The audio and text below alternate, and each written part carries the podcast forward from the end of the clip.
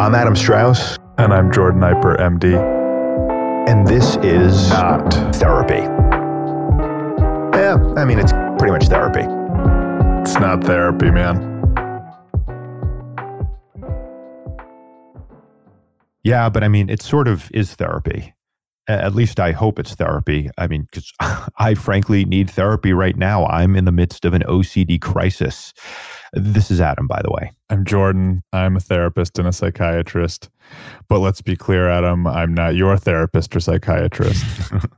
Nor am I the doctor for anyone listening to this, unless, of course, a patient of mine is listening to this, in which case, let's just talk about it on Monday. That's right. Get your billable hours in, Jordan. That's how you guys operate. But yes, you are not my therapist. You- You're my friend and close friend, a very close friend. And we actually haven't known each other for that long. We met, what, it was 2017. We Yeah. we were both we, we went to the same ayahuasca retreat center in Peru, a place called Nihue Rao. We were there at different times, but then subsequently one of the founders, Joe Tafur, introduced us. And I think one reason we've gotten so close is we have a lot of shared interests, some might say obsessions, and we enjoy discussing them. We've talked a lot about sex, love, relationships, spirituality, psychedelics, of course. But also, to be fair, some of our conversations do have a, a sort of quasi therapeutic aspect to them. And I certainly have a lot of experience with therapy as a, a consumer of it. Most recently, for years, I did a form of therapy called ACT, acceptance and commitment therapy, which is focused largely on really tuning in to your present moment experience, the sensations in your body, the thoughts in your head, learning to allow them to be there and and work with them. You though, to be fair, you have a, a bit of a different therapeutic orientation, right? Slightly different. I mean, I I've not been trained in nor do I focus on ACT. All of the things you said that, to describe ACT, I would say I I am a fan of and I try to incorporate into my approach. But I I would say my the mainstay of my approach as a therapist is something called psychoanalytic psychotherapy, which really is a therapy oriented toward a depth approach to the psyche, studying the unconscious, understanding how early childhood experiences shaped how we now view the world and how the thoughts in our head influence us and make us feel. So yeah, we'll we'll do some of the stuff that you did in ACT, but we're also going to talk a lot about your mom.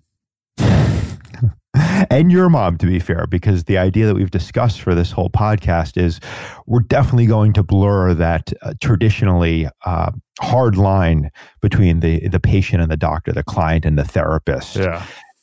And and we've been talking about doing a podcast like this for a while, but what inspired us to hit record now was we were talking on the phone like a half hour ago. And yeah, I was looking for your advice and perspective on this current OCD episode I am grappling with.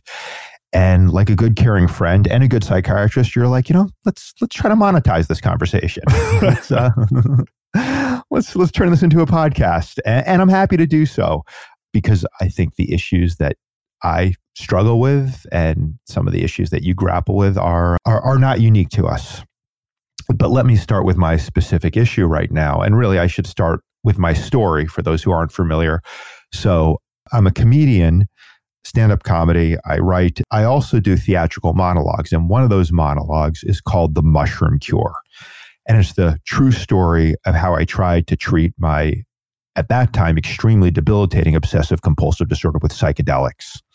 And when people hear this, they always ask me, they're like, well, did it work? And I always tell them, you know, just buy tickets. All right. and then they're always like, but I'm your mother. I'm just concerned about you. So, so I'm the one who actually brought up mothers first. But just a little, little sampling of my stand up work there. But the truth is, psychedelics were and are massively helpful. The OCD is much, much less of a factor in my life than it was years ago, but it still can flare up. And this is one of those times. For me, the OCD manifests primarily around decision making. When I'm having OCD about a decision, I'll often exhaustively research the different options. I will obsess about the specific pros and cons of every possible choice I could make. And the more this goes on, the more anxious I get because I'm aware that there is no perfect choice. The more I obsess, the more I'm aware of the drawbacks of whatever I choose. And with OCD, you want perfection. So I'll finally decide I'm going to go with option A. And sometimes when I make that decision, there's a little bit of relief. But if I've obsessed a long time leading up to it, that relief is not going to last. Before I actually execute the decision, before I pull the trigger, I'll start to feel, well, wait a second. No, I think option B is the better choice. I didn't weight all the variables properly. And I'll feel more and more anxious because I'm about to choose option A, but I know option B is better. So I'll switch my choice. And I may feel a little bit of relief then. But again, it doesn't last. I'll start to feel like, no, I had it right the first time. I should go with option A. And I can ping pong back and forth and back and forth and back and forth.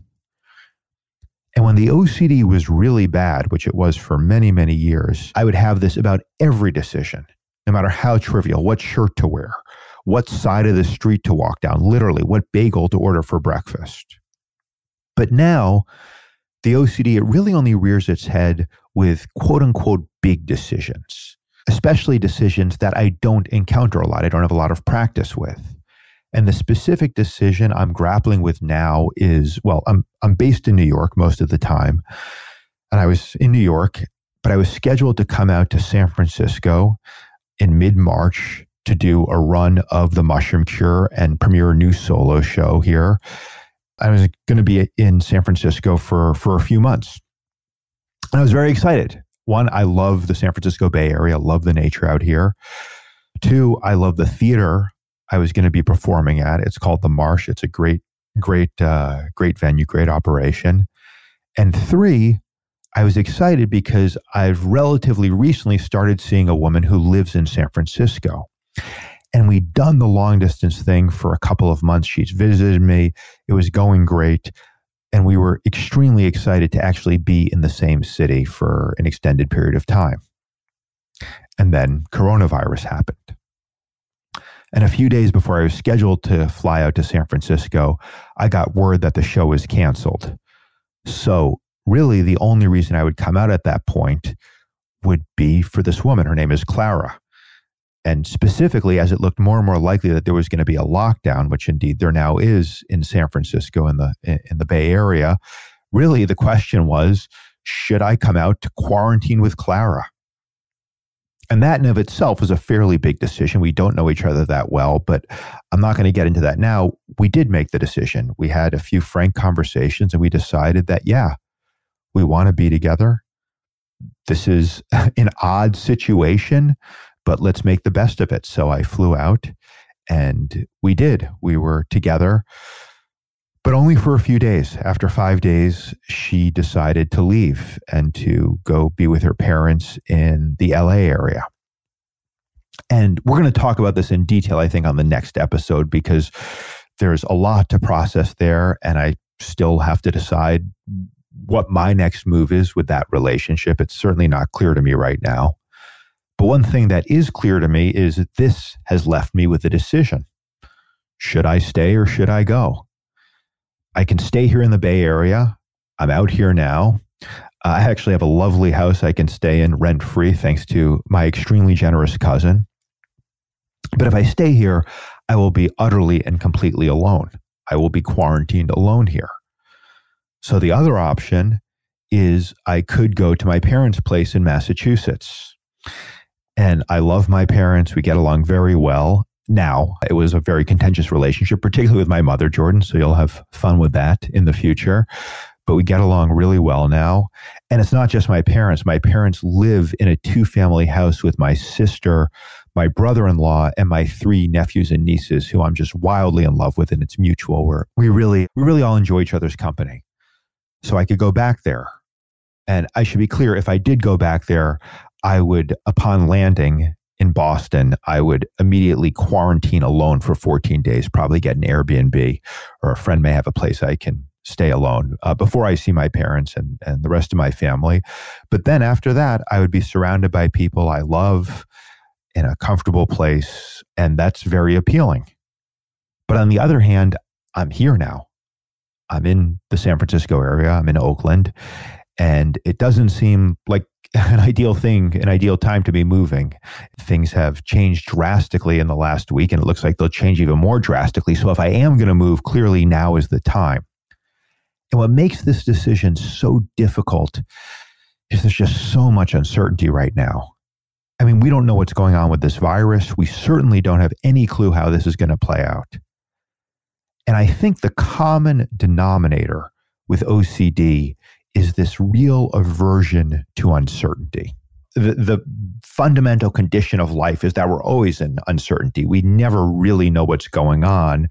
But it's easy to forget that when your life seems to unfold day by day in a fairly predictable routine. You might not be able to predict specific events, but most people, you know, okay, you know, I'm going to go to work. I'm going to see these people. I'm going to eat these meals. I'm going to engage in these activities. It seems like we have a lot of agency over our lives generally.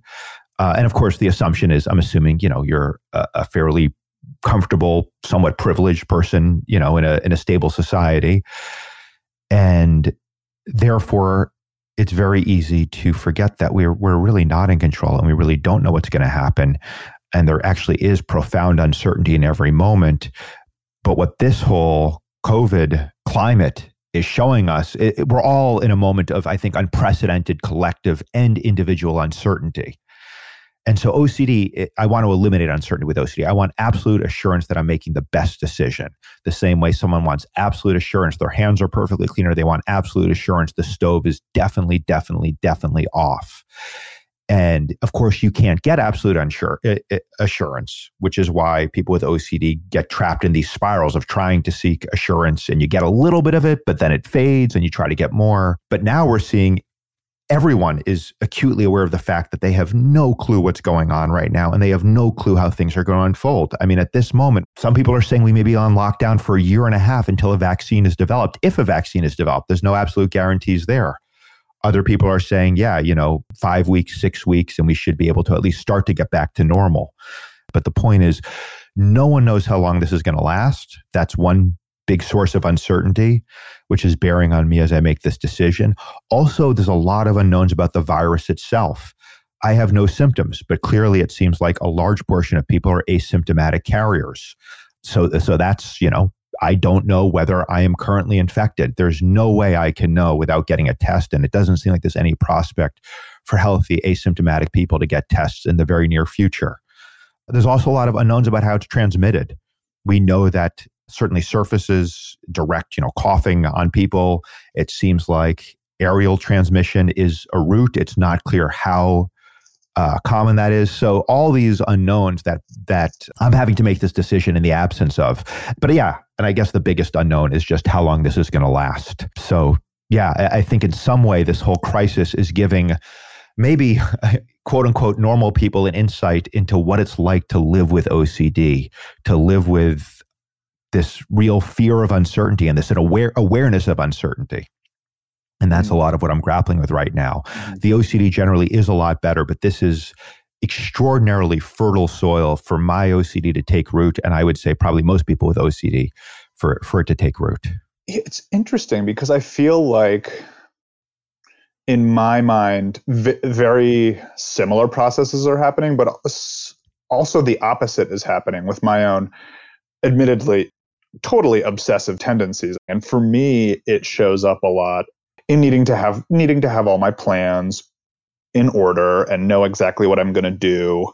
And this weekend is planned out, and then I'm going to go there, and it's then I'm going to see those people, and this summer I'm going to do this, and and that was actually I was having in the past months a lot of yeah, perseverative thinking, I would say, obsessive thinking about what I was going to do in July and August uh, when I finish residency and have a chunk of free time. And I was trying to get the perfect plans laid out. And it's been interesting to watch what's happening in my mind with coronavirus because I've actually experienced it as deeply relieving to have all of my plans just totally laid to waste because I think what troubles me is feeling like I need to make a decision when when I can. Like if there's a decision to be made, it has to be the perfect decision. I have to 100%. Yeah, I relate to that completely. Like optimization obsession a lot. If I'm gonna like, it has to be the perfect thing. And having that completely taken away from me, I find really relieving. Because there's I- it's not up to me. There's nothing I can do. Yeah, I mean, I was saying this to you, I think, yesterday on the phone, where it was like, I, I almost wish I started coming down with symptoms right now. That sounds crazy, but if I came down with symptoms, then the decision would be off the table. Clearly, I would, wouldn't be able to go anywhere. And I found this this thinking has happened to me before in other contexts where I'm contemplating two. Eh, You know, it's it does sound my OCD does strike even me as such a luxury problem because I certainly don't have indecision when one alternative is clearly terrible. Like I, I don't I don't go into OCD indecision when I'm deciding, well, should I, you know, should I do a run of my show in LA or should I Get a tattoo on my I- face. right, should I get a face tattoo? Well, those wouldn't be mutually exclusive, but right, should, should I get a should I get a uh, face tattoo and I don't know, go down to, you know, be, I don't know, because start start poaching illegal minks. I don't know where that's coming from. I'm sure that's something to do with my mother though. You could illuminate. yeah. she did not wear fur coats. She does not wear fur coats. But anyway, but yeah, the OCD comes up often where there's two enticing, attractive opportunities. Yeah. And in fact, right now, the the options I'm considering, I'm damn lucky. I mean, one is stay in a very nice, comfortable house, rent free in Oakland. The other is visit my family, who I, I really love. And so, even though clearly getting the coronavirus is a wildly um, suboptimal outcome, part of me would feel relief because it would be like, all right, the decision is off the table. And I've found that before where it's like, oh, I have the opportunity to do my show, say to do a tour on the West Coast or do some shows in, you know, do a little run in New York. They're both wonderful opportunities. And there have been times where I'm like, oh, you know, I hope maybe one of these opportunities is just going to evaporate. So, so yeah, it, I, I very much relate. And in fact, I'm envious of how you feel. You had all these incredible plans options, but you were having trouble deciding what to pull the trigger on. And now, by any anyone's sort of you know sane standard, they would say being tra- being home sheltered during an, a pandemic is a lot less optimal than traveling the world or going to Peru or all these other exciting things you were considering. But the very fact that the option is off the table is giving you comfort. Yeah, totally. I was going to go to Peru and I was going to drink ayahuasca for a few weeks or a few months to fix myself, to like fix something that feels broken inside. And this deep relief that comes from realizing, from having that all taken off the table and being forced to make do with what I have. I can't tell you, I've never felt more abundance in my life than I do hmm. right now, being stuck inside of an apartment in the middle of a city during a pandemic. I'm like, oh, I've got books I've been meaning to read forever. I've got people to talk to on the phone. I've still got a park to walk in. And having having my options bounded and constrained by this thing, it feels comforting like I'm an infant getting swaddled almost. Like Hmm. the world has put a blanket around me. That's you know, that's not to say I'm totally stressed. I'm worried about my patients. I'm worried about places that I might have to work in the hospital that are increase my exposure risk, potentially therefore increasing the exposure risk to my housemates. I'm worried about my parents' health. But in general, I'm really relieved by the by yeah by the way in which my worldview is swaddled in a blanket by coronavirus right now and i'm i'm kind of forced to just pay attention to what's in front of me and what's important but with you i feel like you do this thing in your life where you you create yourself a life where you have so many more options than most people have and that creates it's really interesting because that also creates misery for yourself like how many people in the country right now are struggling with which which really nice environment in a nice place do I want to be in? Yeah. Most people are just like, oh shit, this is where I live. This is where I am right now. But you, Adam Strauss, managed to create for yourself painful decisions. Yes, and it, you know, and it really extends through my whole life because I, I, I was able to, lucky enough, to be able to give up my last day job uh, full time. Was actually almost seven years ago, but I still had to work part time until what about three years ago, little less than three years ago, and I hated my last day job. I really, I mean, there were there were good people there, but overall, I did not like it at all but it did relieve me of the obligation of making any decisions for the majority of my waking hours. And now I've somehow built a life for myself where I have pretty radical freedom. I can, by virtue, I mean, even someone who's like a, a regular actor doesn't have as much freedom, but doing a solo show and being a stand up comic, those are both practices where I'm doing them alone. And so I effectively can choose where to go when I want to go there. And, and that often is where the OCD does flare up now. It's probably worth mentioning this. The single biggest source of OCD, decision making OCD, which really is the only form I, I have generally, is precisely the question I'm confronting now, which is where should I go next? Should mm-hmm. I? And usually it's about performing.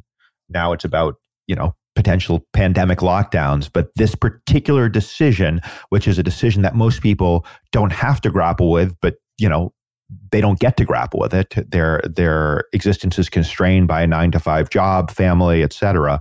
Is one that reliably throws me into this state of very anxious indecision, and I'm in it in the moment. I mean, even as we're recording this, I'm very aware, and this is more my ACT cognitive behavioral therapy orientation, but I'm very aware of a feeling that I would deem anxiety in my heart area, in the center of my chest. It's a very present physical sensation and I'm aware of the impulses that that provokes to try to get rid of it by figuring yeah. things out, by making right. the decision or gathering more data. I mean, this has been, I've really been going off the deep end with, you know, coronavirus research because this is important data to guide my decision.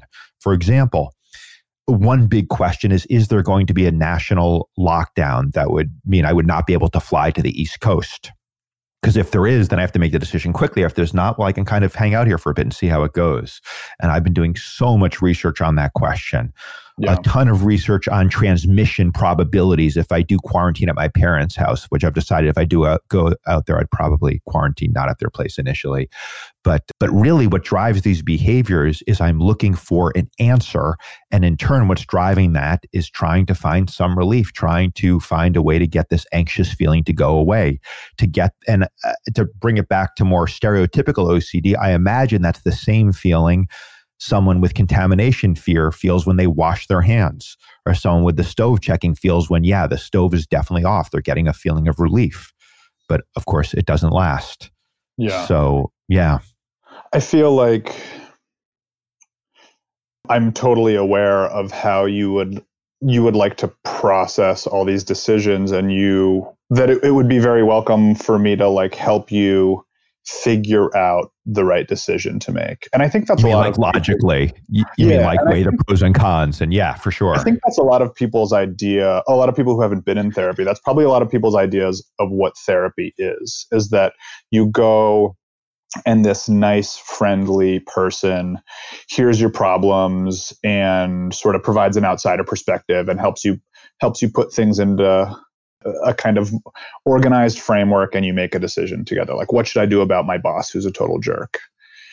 And we can certainly do that but my inclination is to first just pause and go back and underline this this thing that happens in your life w- that we're talking about where you have OCD and you have also created for yourself a life of way more freedom and decision than most people have.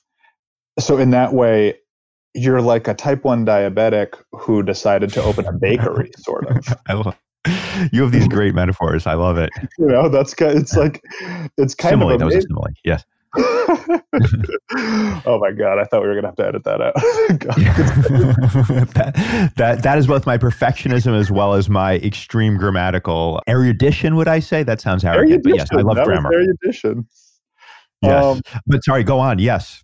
Yeah, and I just I'm just so I you know we've talked about this so many times, but it's never really occurred to me in that way that you create in some ways you create the conditions for your own misery and what comes to mind for me when i think about that is this this psychological theory called control mastery theory which it's sort of a transdisciplinary theory. It can be applied to whatever type of therapy you're doing, psychoanalysis, cognitive behavioral therapy, ACT. And it's basically a way for a way of understanding why people might do what they do.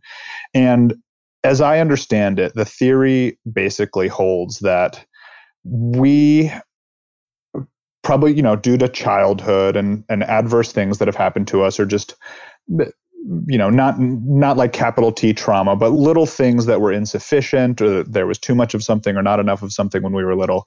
We have these you mean like love, support, safety, some just yeah, like not enough of, like material things or well, I guess yeah, it could be material yeah, yeah, too. Yeah. love. Yeah, so like not enough, not enough love, support, safety. That then in our lives we find a way subconsciously it's it's very eerie we find our way into these situations where the conditions that happened in the past and were damaging to us are showing up again in our adult lives and the the reason it's it's you know freud called it the repetition compulsion and control mastery theory states that this repetition compulsion is happening subconsciously because there's a part of us that wants to go into the same situation again and have a new outcome, get mastery over it.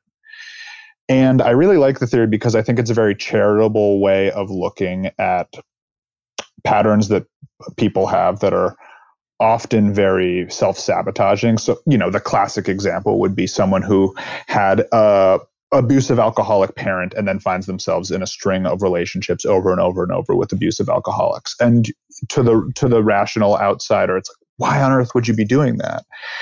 And if you take a control mastery theory perspective it makes me think about that person like oh you're trying there's a part of you that wants to go into that situation again so that you can change it and so it can be different this time and so that you can save your parent or so that yeah so that whatever the whatever the needed outcome is can finally come about for you.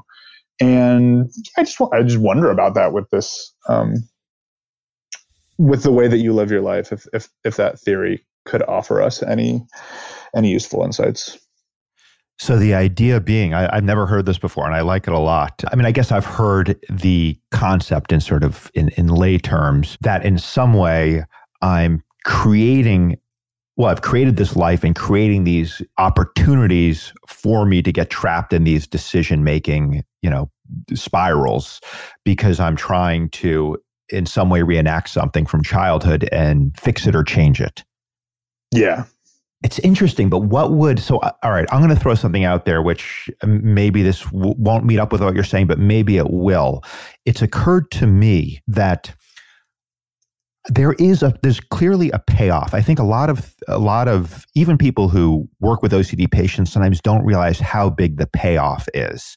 You know, I talk to a lot of people with OCD and you talk to the hand washers and yeah, when they feel like their hands are perfectly clean, there is, if not a palpable high, there is a clear feeling of relief, which I think in and of itself is a sort of high.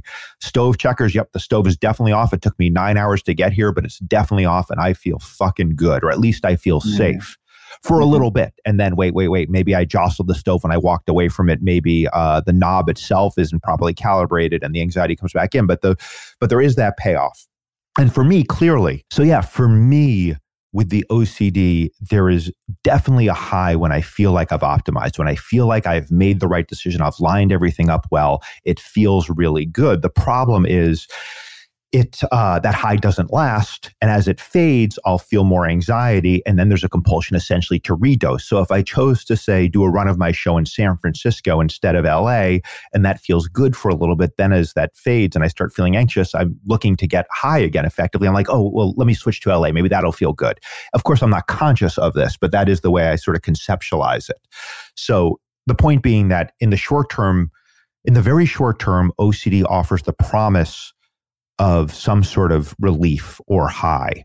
By the way, I should say it doesn't always work. People with hand washing, they don't always get that relief. The stove checkers don't always get that relief. And I often don't get that relief when I make a decision. But the insidious thing is, if I don't get the relief, that's all the more reason to try again to go deeper into the ritual, the reversing decisions or the washing the hands, because, oh, you didn't get what you were looking for this time. Well, if you do it again, maybe you will get what you're looking for. So, very short term, there's some sort of relief or the promise of relief and then, as I mentioned, I think at the very beginning, you know, midterm, long term, your life just gets worse and worse because you're trapped in this cycle.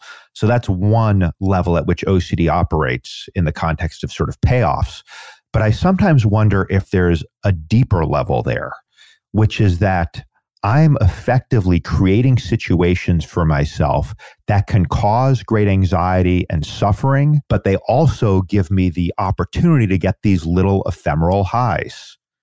Mm-hmm. And so, in a sense, another way I've looked at it in the past is, you know, yes, there's great suffering with OCD, but there's also the illusion that in some sense I'm choosing that suffering by getting trapped in these cycles and the illusion or the promise that I can relieve that suffering. I basically, it kind of gives me agency or the illusion of agency over my own suffering and over relief of that suffering. Whereas just living life, you know you you there's all sorts of disappointments and frustrations where we clearly can't control them. Uh, does that make sense? Yeah. I mean when we talk about trying to avoid the inevitable disappointments and frustrations of life you know the first one that comes to mind the, the biggie is death right mm-hmm. yeah I've, I've heard that's a bummer I mean, anecdotal anecdotal yeah. reports, no no no firsthand accounts that I've read, but the only firsthand accounts that I've read are actually quite positive. You know, no right the near death experience ones. Yeah, people come like. back from the. I, I, guess you hear the occasional one where someone comes back and they're like, "It was horrible, just black nothingness," but you know, often it's like it sounded pretty great. Yeah, but yeah, I mean, the, you know, Buddhism and, and just mindfulness and spiritual traditions come to mind when we talk about how, like, how do we confront, how do we confront the inevitable suffering of life? And I know that's definitely, yeah, meditation and and Buddhist Dharma has definitely been a part of your life and your healing path. I think it, it has. I would say more meditation than the sort of than the Dharma, though that that is that is something I've I've studied to some extent. But yeah, and ter- just to elaborate slightly on this idea, I I read once uh, a, a heroin addict was talking about is addict a politically correct term now? I don't know. Uh, substance abuse or substance use disorder? I'm only being half facetious here. But i'll use the term addict because i use that term for myself with with ocd that i get addicted to certainty and, and relief. But they i read something where they said you know the great virtue of heroin is that it simplifies your life. And I, i'm paraphrasing but the idea being that when you're addicted to a substance like heroin all you really have to worry about is do I have heroin? And if not, how am I going to get more heroin? You don't have to worry about the fact that you have a strained relationship with your mother, that you're not sure how you're going to pay rent. I mean, all those are worries. But really, the primary thing, your life is distilled down to just this one thing, which is making sure you can get high and and there's an attraction there. I get it you know because when i'm deep in the ocd about a decision nothing else matters. All that matters is making the right decision so i can feel safe and good. And again bringing it back to the present moment i'm i'm not totally in that place right now but i'm certainly getting there where it's like yeah i, I have to make this decision. And uh, in fact the way this particular podcast recording came about is you and i were going to record about this whole relationship my my corona wife or corona ex-wife. And uh and we were going to do that today but we were speaking on the phone and i was like you know i'm just so anxious about this impending decision about where to go that i don't think i'll be able to really think about anything else. And you said well, why don't we record about that decision so mm-hmm. yeah, I relate to the the model of addiction very much. Where you know when I'm in this state, I'm very very selfish. I'm very monomaniacal. All I care about is making the right decision. To the point, as I said earlier, if I suddenly started coughing and developing a fever, yes, I'd be concerned and all this other stuff, but there would absolutely be an element of relief, not dissimilar to the relief you felt when all of your summer plans were off the table, which is okay. I may have a potentially fatal illness, but at least I don't have to make this decision because in this moment, making the decision is the thing I'm most most afraid of to be totally open. I'm i am scared. I am in a state of fear about making a decision which is ultimately huh, it's funny.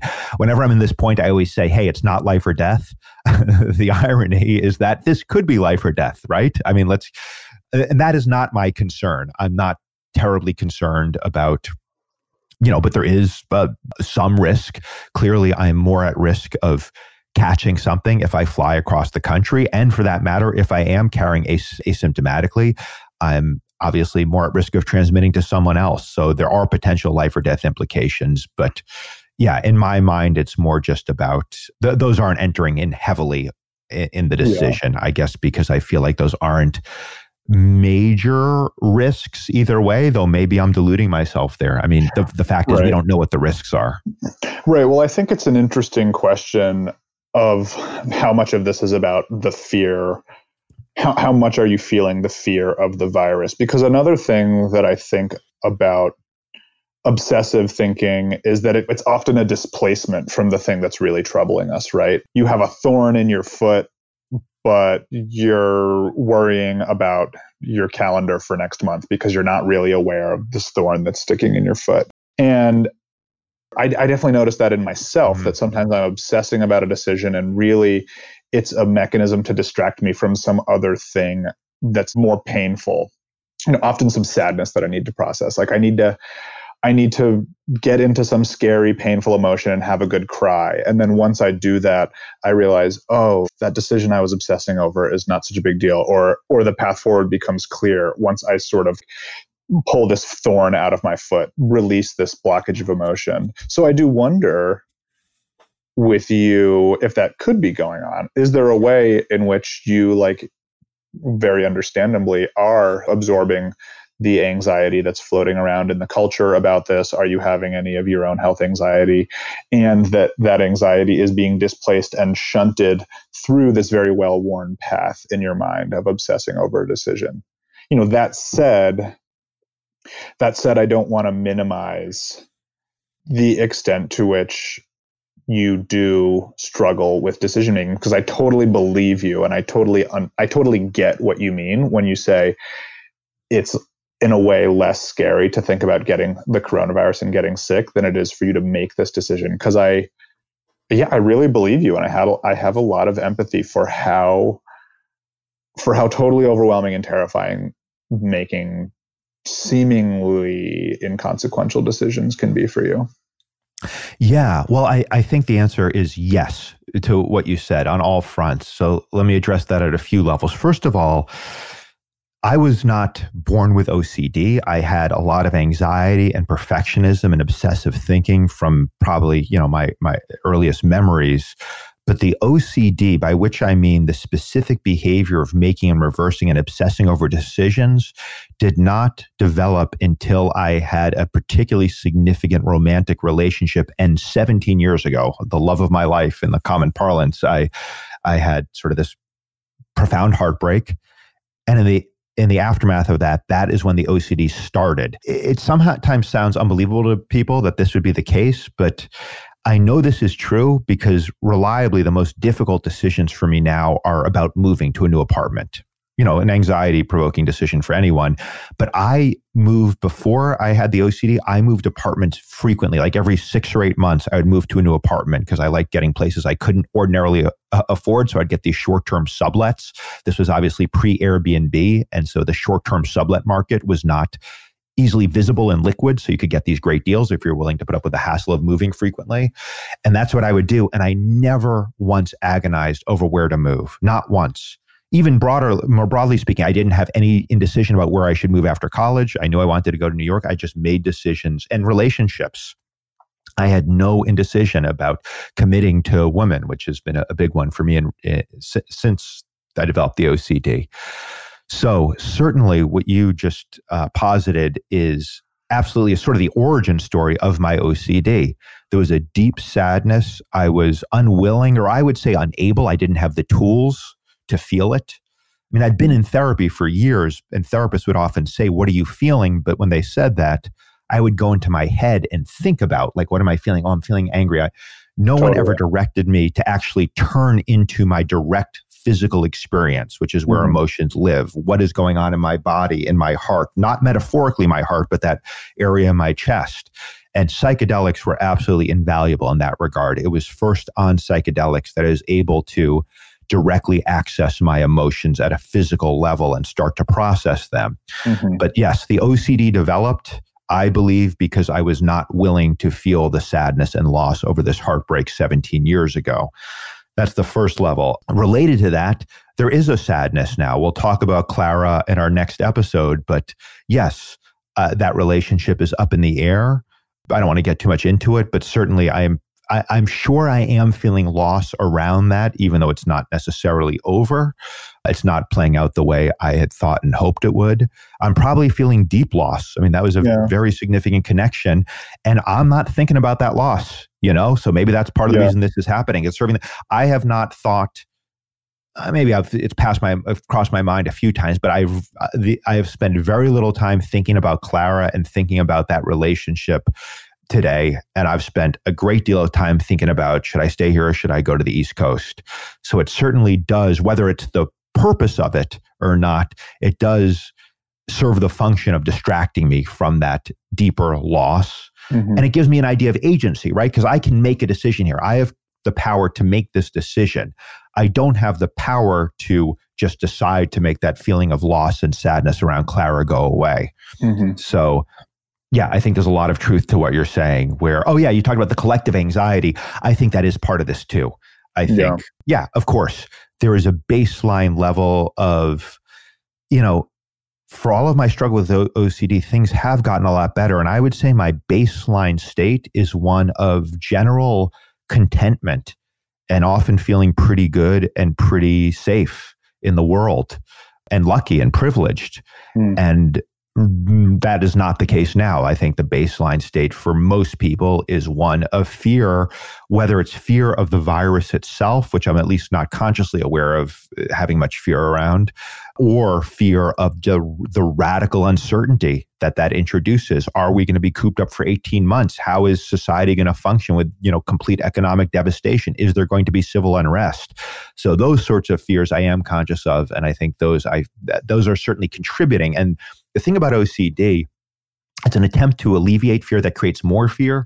And what that means is when I experience fear or anxiety, I use those interchangeably for any reason, even if it's for a real reason, the OCD is more likely to flourish as sort of my addictive strategy slash coping me- mechanism for getting rid of fear. So if there's a real life issue that's causing fear, let's say a, a health anxiety for a parent or something like that, that will probably produce more OCD as my brain attempts to, you know, go down this path that offers at least very temporary relief. So yeah, I, I agree completely with, with what you're saying there. Yeah. When you're talking about how your OCD symptoms developed right after this breakup, I'd forgotten about that. We've talked about that in the past. And, you know, it further bolsters the assumption that this these symptoms, this experience of trying to desperately control situations and make decisions in the face of fear and anxiety, there's meaning to that the conventional sort of psychiatric approach to OCD would just be like, it doesn't matter what you're worried about. Something is wrong with your brain. There's faulty wiring.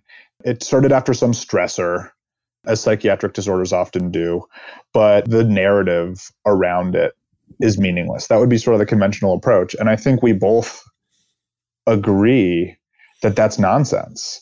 That the fact that a heartbreak the rejection by a woman was the precipitating event in you first developing this pattern of protecting yourself is that that's deeply meaningful and that that needs to be looked at Absolutely. And I, and I think this is actually a newer realization for me. And I credit you uh, for helping me see that, where, yes, it's absolutely, it's not, I think, the way to understanding and gaining freedom from this, increasing freedom, because I have gained a lot of freedom, I think is different than if, let's say, I developed this OCD pattern as a result of the loss of a parent or a car accident or, yeah, I, I think absolutely there, there's a lot of meaning there.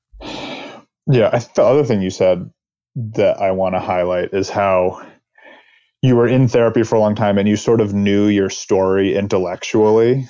You had talked about it, but then with psychedelics, you were able to almost go through. I, am paraphrasing, and let me know if I'm wrong, but it, I'm hearing you say that you were able to kind of go back through material material you'd already known intellectually or talked through in therapy, but you were able to feel it in your body. You were able to feel it connected to really powerful emotional states. And that's when things mm-hmm. started to shift. Sort of. Think, yes. Sort of. I, I so yeah, what I'd and I, I think that's often like if you look at what MAPS is reporting with their MDM multidisciplinary multidisciplinary Association of Psychedelic Studies, an organization which I guess in disclosure we should say sponsors my show, The Mushroom Cure, and some of the research you're doing. Is some of the research you're doing now sponsored by them, Jordan? Uh, I'm currently not involved with MAP studies, but I'm. You're at a, a center that is right. Yeah, yeah. I'm. I'm. Yeah. I'm sort of on the edges of it. Yeah. Yeah. I've been but and I've so, been trained. I've been trained in the MAPS MDMA therapy. Right, you've gone through the yeah. So yeah. you know, it seems like that what they're reporting is often people re-experience these traumatic events, but with the ability to really feel the emotions and thereby lose a lot of the fear around that. That's not quite what I experienced. What I experienced more was so I'd been exposed, especially through ACT, acceptance and commitment therapy, to the idea of acceptance, of tuning into your physical experience, but I wasn't actually able to do it. I understood that that would that that was an important part of healing, but you know, understanding acceptance is not the same as actually doing it. And it was actually on psychedelics that I was first able to connect to my physical experience of emotions, not necessarily emotions in the context of like, oh, this is what I felt like when you know when when i when my girlfriend left me though it probably was a lot of the same emotions more like oh in this moment i'm feeling a lot of fear in my body what does it feel mm-hmm. like what are the contours of that situ- that that emotion in my body what are the accompanying thoughts so that's that that's more how psychedelics have yeah. have uh, impacted my yeah. healing. But I think actually it's good you're bringing this up because I think, yeah, what you're outlining uh, is is kind of territory that I haven't really gone too deep into. I've tried to. I've certainly there have been ayahuasca ceremonies where I've been like, let's get back into this relationship. Let's really go there. And I haven't been able to. And maybe that reflects some deep unwillingness. Really, yeah. I really like how you're talking about it because I think often the yeah, trying to take the approach of like, I'm going to go back right now and feel the trauma that happened when my girlfriend broke up with me that that feels a little contrived to me. And and this is sort of a, a mainstay of psychoanalysis is that the the fruitful stuff the like the juiciest stuff to work with is what's happening right now.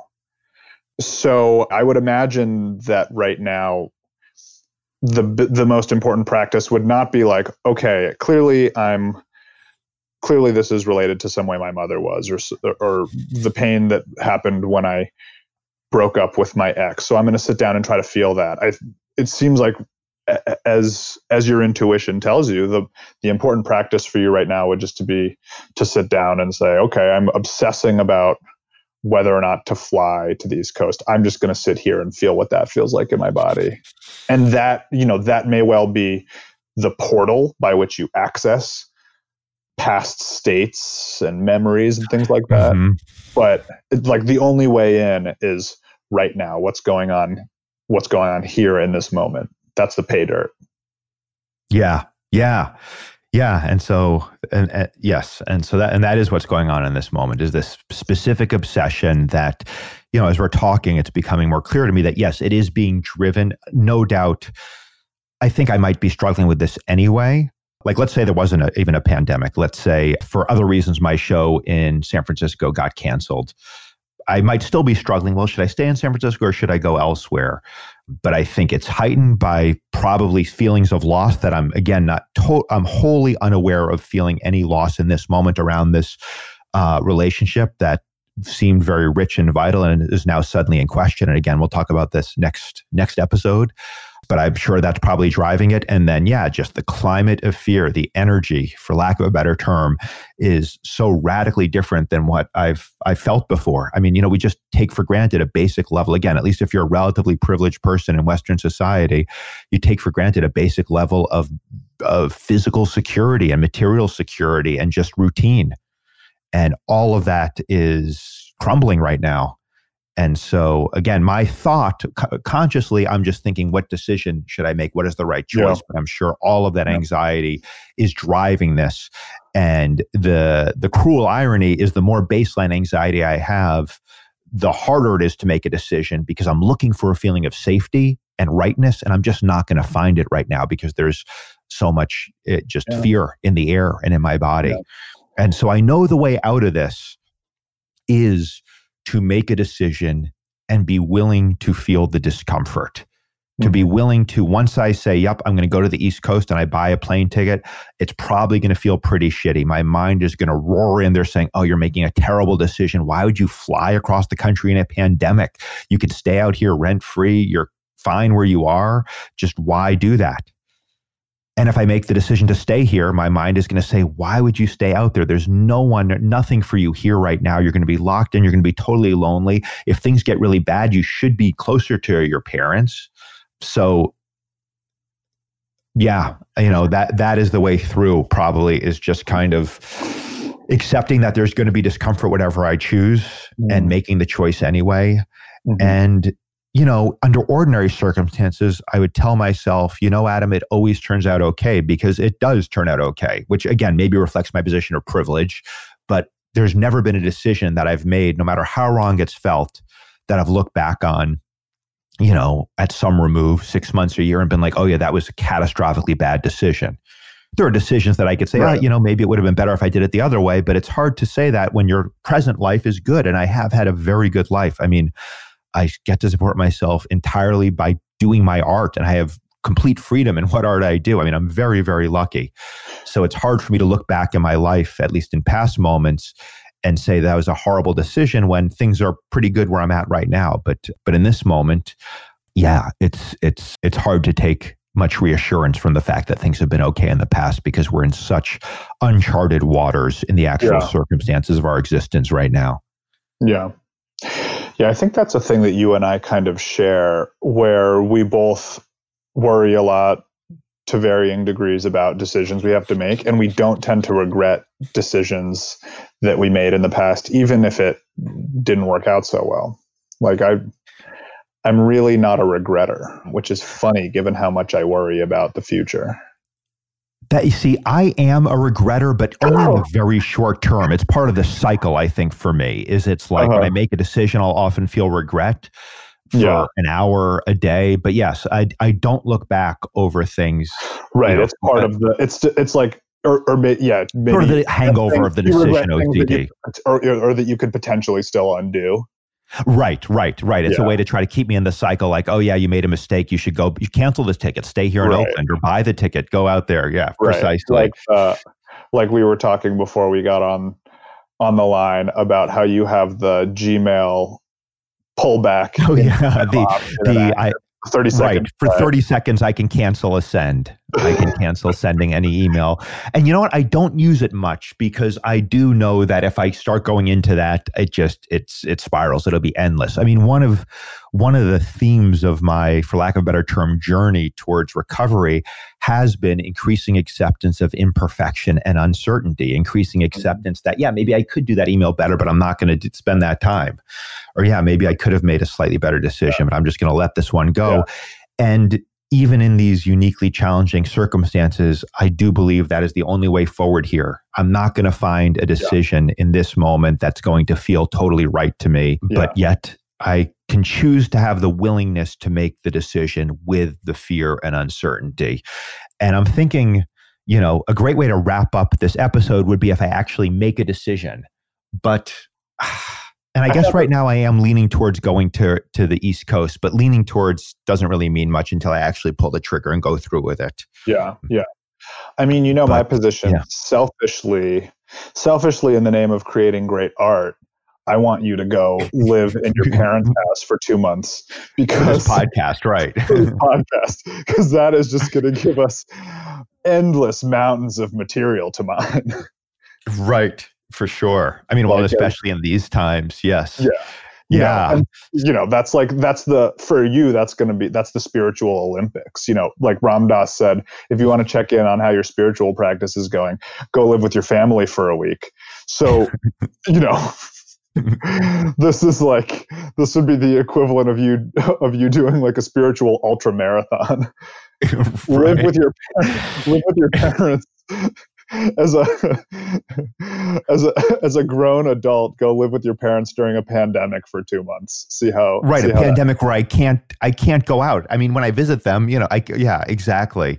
Oh, you know but it's funny because you it, it is but you said you know this is you kind of implied that this is the more challenging route is if i go back to them but i'm not sure because being alone in these circumstances i think is also is also challenging will be challenging inevitably. And if things get dark being by which i mean like real you know things that are even scary to say but real social unrest breakdown in in order i don't think those things are likely but i don't think they're impossible. Uh, being separated from them is you know they they do live in a two family house with my sister and brother-in-law and nephews and nieces. If it weren't for that i think it would be a clear cut decision.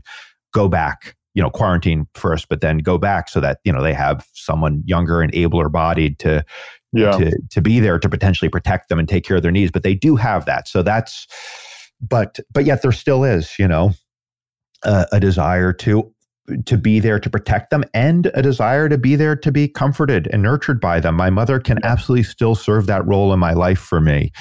And so yeah, I so was, yeah I was going to say that was kind of missing in our conversation so far is the, you know, like the very real and understandable impulse to be closer to your parents when there is a global pandemic that is selectively harming and killing older people. It's like I'm feeling. I'm interestingly. I have you and I have talked about this a lot. I'm from the East Coast. I live in California. At times, I have a lot of coastal anxiety about should I live closer to them. i love that actually- phrase coastal anxiety That's like the, the most obnoxious, coastal anxiety disorder the most obnoxious phrase for like. it's a great phrase though i mean yes it is a luxury problem but But yeah, many, ma- I know many, many people who can relate to that. Yeah, but I'm The actually East not, Coast, West Coast. I'm not feeling much of that right now. But I am talking to my parents vastly more than I usually do on the phone. I'm talking to them almost every day. Usually, I talk to them like once a week at most. And so I'm also feeling that that drive to hold them close right now. Yeah, and that's part, you know. sick with this thing. He's in his 70s. That's scary. Yeah, yeah, I'm super not ready for them to die. yeah, yeah. And I think that's part of it for me, but that is also why there's a small part of me that's like, because they've been doing a good job. They've been totally isolated now for 10 or 11 days. So they're in this two family house, but they have not even seen my sister, brother in law, and nephews and nieces. What oh, they Oh, do, it's pretty adorable, is they have, they're in the upstairs unit. You know, my sister and her family are in the downstairs unit. There's an upstairs porch. So what they'll do multiple times a day is they'll go onto the upstairs porch, and my my sister's family will stand in the front lawn and they'll have conversations. You know, from ten feet away. Oh, But, that's so um, cute. It is. It's pretty adorable. I wonder Uh, if you feel like but- you're missing out. well, I yes, think if that was I going think- on with my family, I'd feel a lot of FOMO.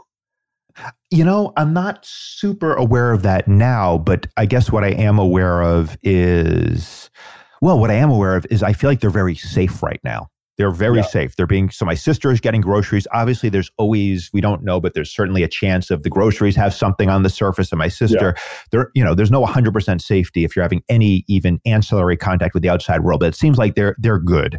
And the thought of me going in there, uh, I would be a risk factor. So the way I would do it, I think I mentioned this, would be to get an Airbnb for two weeks and just be completely isolated. Maybe go out for walks, but literally not see anyone for two weeks and then come back, which seems like it would be totally safe. But I don't know. You know, what if Yeah. what if what if somehow in the i mean i don't know i don't know you know it just feels like i mean this is it, again if i follow that procedure it feels like i've covered 100% of the bases i don't see another person for two weeks then i go see them but what if? I mean, one what if I've been obsessively Googling is how long, assuming I'm carrying it asymptomatically, how long can I be potentially contagious for? You know, with symptomatic, you right. know, all right, I've gotten sick on this day. I'm going to wait two weeks and presumably you're out of the woods. But what if I, I, I don't know. I'm, I'm even losing myself in the in these well, spirals right now. But the point is, they're safe right now. And yeah. if I introduce myself into their environment, it seems like they would be equally safe if I take all these precautions I've just outlined, but it certainly wouldn't make them more safe. So yeah, why risk even that point oh oh oh oh oh oh oh one percent that I give my parents coronavirus and fucking kill them?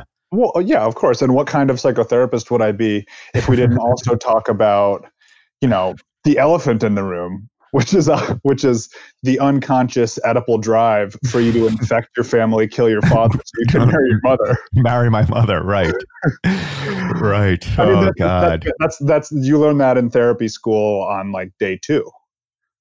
Right, and I and I don't think that's operating at any level. But my my but to be clear, my father is the one. Right, in your professional opinion, that's yeah. Well, it would certainly give us no shortage of material if that's how things went down. So the but, last, uh, but the, but really, the idea I had for you right now is kind of totally changing gears from my like depth. Let's understand the unconscious motivations aspect, and back to more of a psychedelic framework.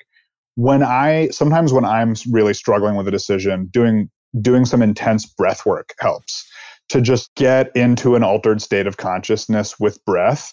And sometimes from that place, like from the acute, like the Wim Hof method is the one that I do most frequently, and some holotropic breath work too.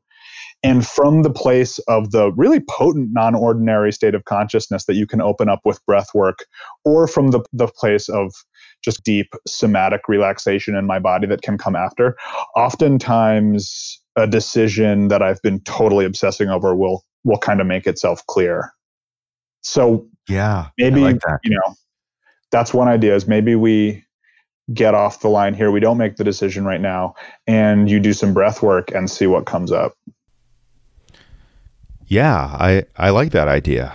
Um, yeah, yeah, no, I, I think that's a great suggestion. Um, well, why don't I get to that? I think this is probably a good place to end up for today. Uh, we recorded far more than the normal 50 minute therapy session, but hopefully, someone aside from our moms finds some value, therapeutic, entertainment, or otherwise from this. And yeah, I think once the next one I do, there's, yeah, there's a lot, probably deeper stuff involving this relationship with Clara. So we can, we can delve into that. But great talking to you, man. Great talking to you. Sounds like we're just getting started. Yeah, I'm excited. Uh, terrified, but also excited. All right. okay. Good luck. All right. Yeah, have a good one. Love okay. you, man. Talk to you soon. Bye.